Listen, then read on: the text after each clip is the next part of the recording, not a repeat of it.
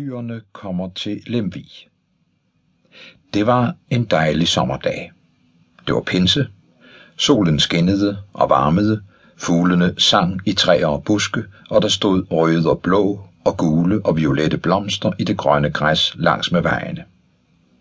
På vejene, som var meget støvede, var der fuldt af dyr. De skulle alle sammen til Lemvig, for der havde dyrenes konge, løven, sit slot, og han havde inviteret alle de dyr, som havde lyst til at komme på besøg.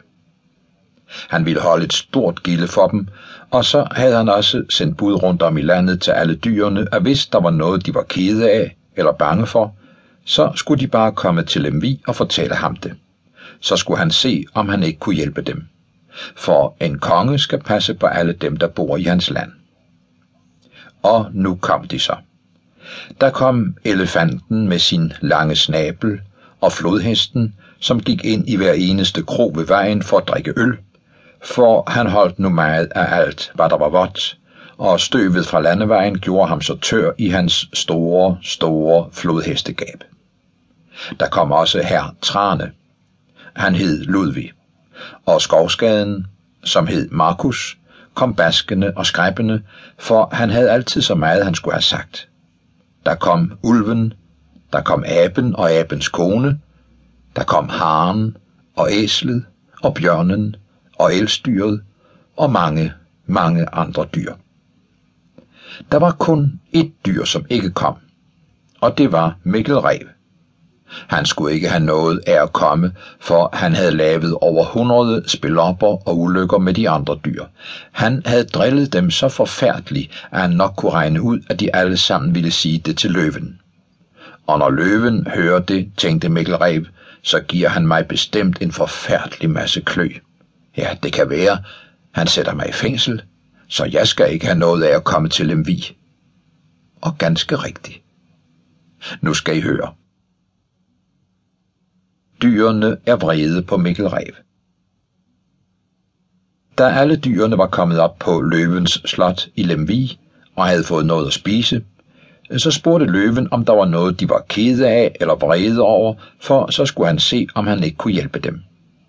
Løven havde næsten ikke fået sagt det, før de alle sammen begyndte at råbe i munden på hinanden. Mikkel Rev er rigtig vimmelig. Ja, vi er så vrede på Mikkel Rev.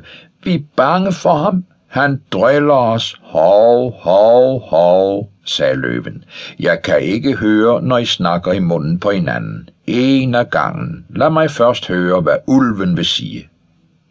Ulven, som hed Isegrim, rejste sig op og sagde, Kære kong Løve, jeg håber rigtig nok, at du vil fange reven og give ham klø.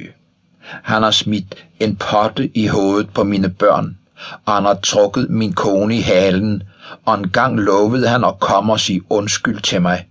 Men han kom slet ikke, og han har lavet en masse andre ting. Jeg kunne slet ikke blive færdig i dag, hvis jeg skulle fortælle om dem alle sammen. Så satte Isegrim Ulv sig og en lille hund, som hed Ladymand, rejste sig op. Den var så forfærdelig fin, at den kun kunne snakke fransk. Men det kunne løven også godt forstå.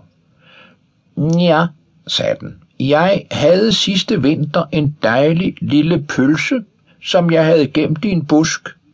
Der fandt Mikkel Rev den og spiste den fra mig. Hav, hav, råbte den store handkat, som hed Charles. Det er sandt nok, at Mikkel Rev er en værre bandit, men den pølse havde Ladymand nu stjålet fra mig. Ja, jamen nu skal I bare høre, sprang kamelen op og sagde.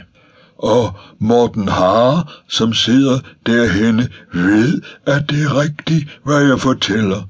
I går mødte han Mikkel Rev, og så spurgte Mikkel, om han ikke gerne ville lære at synge. Jo, sagde Morten Hare. Så sæt dig stille her foran mig, sagde Mikkel, og begynd så. Jeg kom lige forbi, og så hørte jeg pludselig, at Morten holdt op med at synge.